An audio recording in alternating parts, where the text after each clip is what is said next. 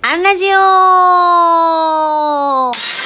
人事アンちゃんが日々の人事絡みの雑貨をなんとなくお話しして終わるというアンラジオ。今日は、あんちゃんの人生を変えた本。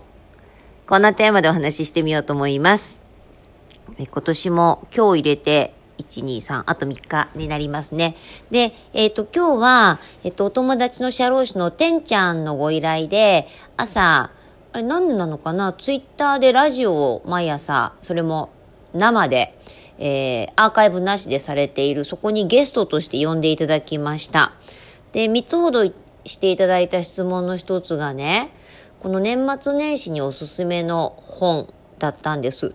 で、こう、聞かれてはたと思い出したとか思ったのが、多分私仕事してて一番たくさん聞かれる質問がこれです。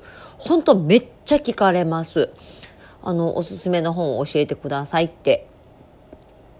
で、よほどニーズが具体的であれば別なんですけれども、一般論で聞かれるときは、まあ、それがほとんどなんですけどね、まあ、あの、私は、あの、本屋に行ってくださいと、あの、言うようにしています。あの、できれば、ごっつい大きい本屋さんね。えっと、大阪だったら梅田の紀ノ国屋書店さんだし、えっと、神戸だったら純駆動さんとかあるでしょ？その地域地域にこう大きいやつ。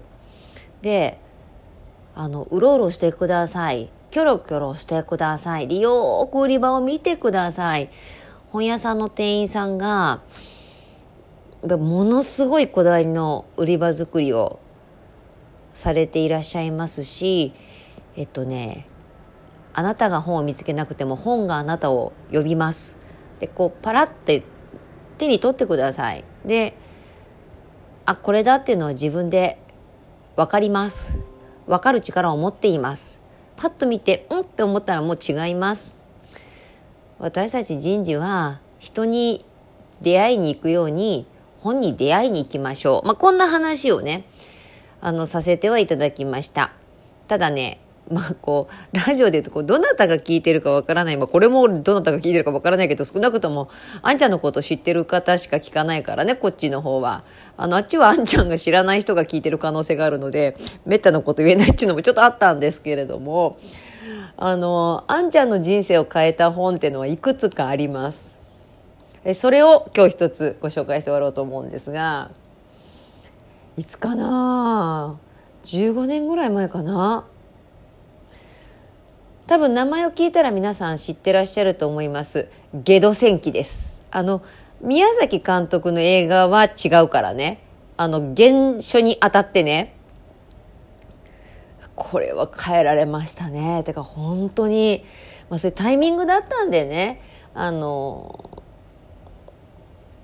本もいい本もいい本っていうのはなくてその人にタイミングにとっていい本になっちゃうのでこの間タイミングの話したもんね。けど私はあの時のタイミングで出会ったゲド戦記に大きく何かを変えてもらったと思っています。皆さんの人生を変えるエポックメイキングとなったような本って何ですか？今日はここまで。次回もお楽しみに